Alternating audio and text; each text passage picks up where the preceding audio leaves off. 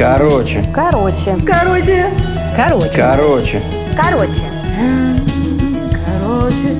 Короче. Короче. Здравствуйте, друзья! Я хотел бы с вами поделиться такой необычной болью. Оказывается, пару лет назад пошла какая-то волна по переименованию аэропортов.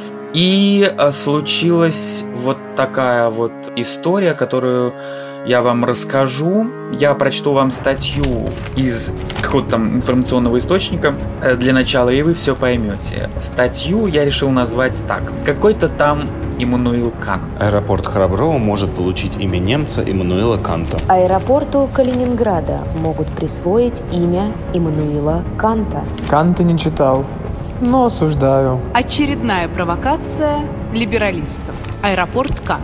Писал какие-то непонятные книги. Почему наш самолет не прилетит в аэропорт имени Канта? Аэропорт Канта как скрытая форма сепаратизма калининградцев. Это не патриотично.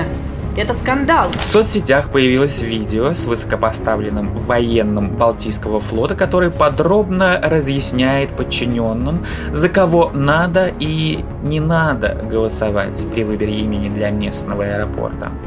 И не надо определенно за философа Иммануила Канта, который, по словам военного, предал свою родину, унижался и на коленях ползал, а также писал всякие непонятные книжки, которые никто в строю все равно не читал. Давайте подробнее. В октябре 2018 года в России стартовал проект по переименованию многих региональных аэропортов. Долгое время самым эпичным были споры вокруг Омского аэропорта, который многие пользователи соцсетей хотели назвать в честь Егора Летова. Но теперь все больше внимания на себя забирает Калининград. Так в голосовании долгое время лидировал родившийся в Кёнигсберге немецкий философ Иммануил Кант, в соперниках у которого были императрица Елизавета Петровна, маршал Василевский и генерал армии Черняховский. Но в конце ноября, когда до завершения конкурса оставалось совсем чуть-чуть, против Канта последовало последовательно выступили депутат Госдумы и пожелавшие остаться неизвестными местные жители. Первый назвал саму идею дать аэропорту имя философа непатриотичный и оскорбляющий ветеранов, а вторые облили памятник Канту розовой краской. Как оказалось, это были еще не все публичные акции против философа. В калининградских пабликах в соцсетях стало распространяться видео, на котором высокопоставленный военнослужащий Балтийского флота перед строем обращается к подчиненным с крайне настоятельной просьбой не голосовать за Канта. Как сообщает издание «Новый Калининград», э, вероятно, на видео речь вице-адмирала Игоря Мухамедшина. Прямая речь Игоря Мухамедшина. Для всех здесь стоящих убедительная просьба. Там у нас четыре кандидата претендуют, значит, для того, чтобы аэропорт носил его имя. Вот это Елизавета Петровна, внучка императора, небезызвестный какой-то там Иммануил Кант и два полководца. Но подробнее военный решает остановиться не на полководцах, а на Канте. Все говорят Кант, Кант, этот человек предал свою родину, унижался и на коленях ползал, чтобы ему дали кафедру, понимаете? В университете, чтобы он там преподавал, писал какие-то непонятные книги, которые никто из здесь стоящих не читал и никогда читать не будет.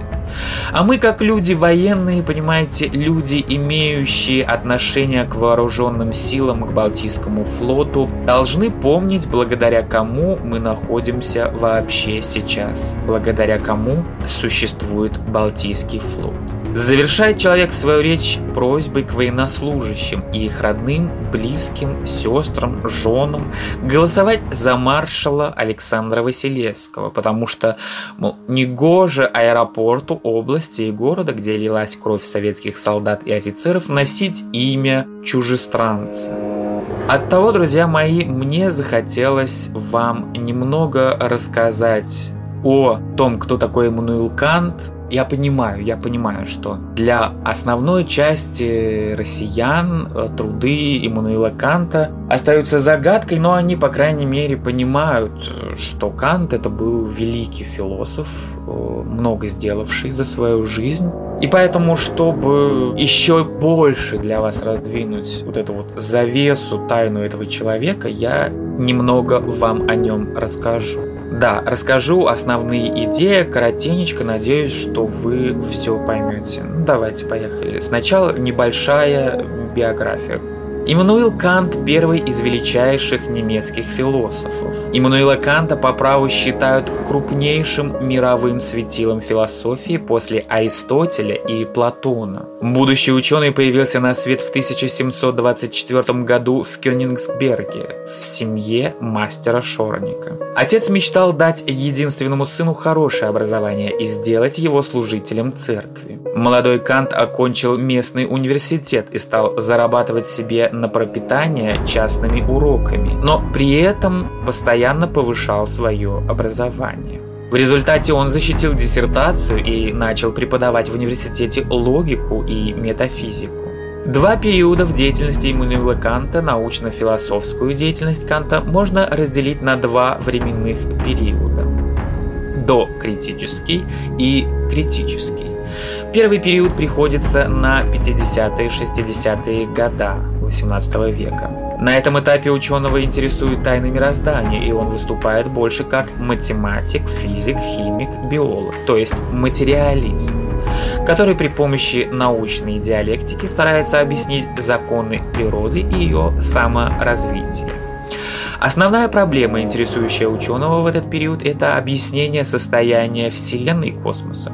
Он был первым, кто связал приливы и отливы в морях с фазами Луны и выдвинул гипотезу о зарождении нашей галактики из газовой туманности. В более поздний критический период, 70-80-е э, годы, Кант полностью переориентировался на проблемы человеческой нравственности и морали. Основные э, вопросы, на которые ученый старается ответить, что такое человек, для чего он рожден, Какова цель существования человечества? Что такое счастье? Каковы главные законы человеческого сосуществования? Особенностью философии Иммануила Канта является то, что он сделал предметом изучения не объект, а субъект познавательной деятельности. Только специфика деятельности познающего мир субъекта может определить возможные способы познания. Философы эпохи просвещения рассматривали прогресс в развитии человеческих общественных отношений. Кант в своих трудах пытался найти закономерности развития прогресса и пути воздействия на него. При этом он считал, что на прогресс влияет абсолютно каждый отдельный индивидуум. Поэтому для него была первично разумная деятельность всего человечества в целом. При этом Кант рассматривал причины несовершенства человеческих отношений и находил их во внутренних конфликтах каждого человека в отдельности. То есть, пока мы страдаем из-за собственного эгоизма, честолюбия, жадности или зависти, мы не можем создавать совершенное общество. Идеалом государственного устройства философ считал республику, которой управляет мудрый и справедливый человек, наделенный всеми полномочиями абсолютной власти. Как Лок и Гоббс, Кант считал, что необходимо отделить законодательную власть от исполнительной. При этом необходимо упразднить феодальные права на землю и крестьян. Особое внимание Кант уделял вопросам войны и мира – он считал, что возможно провести мировые переговоры, направленные на установление вечного мира на планете. Иначе войны разрушат все достижения с таким трудом достигнутые человечеством. Чрезвычайно интересные условия, при которых, по мнению философов, все войны прекратились бы. Сейчас я их перечислю. Все территориальные притязания должны быть уничтожены должен существовать запрет на продажу, покупку и передачу по наследству государств. Постоянные армии должны быть уничтожены. Никакое государство не должно предоставлять денежные и любые другие займы для подготовки войны. Никакое государство не имеет права вмешиваться во внутренние дела другого государства. Недопустимо вести шпионаж или организовывать террористические акты, чтобы подорвать доверие между государствами.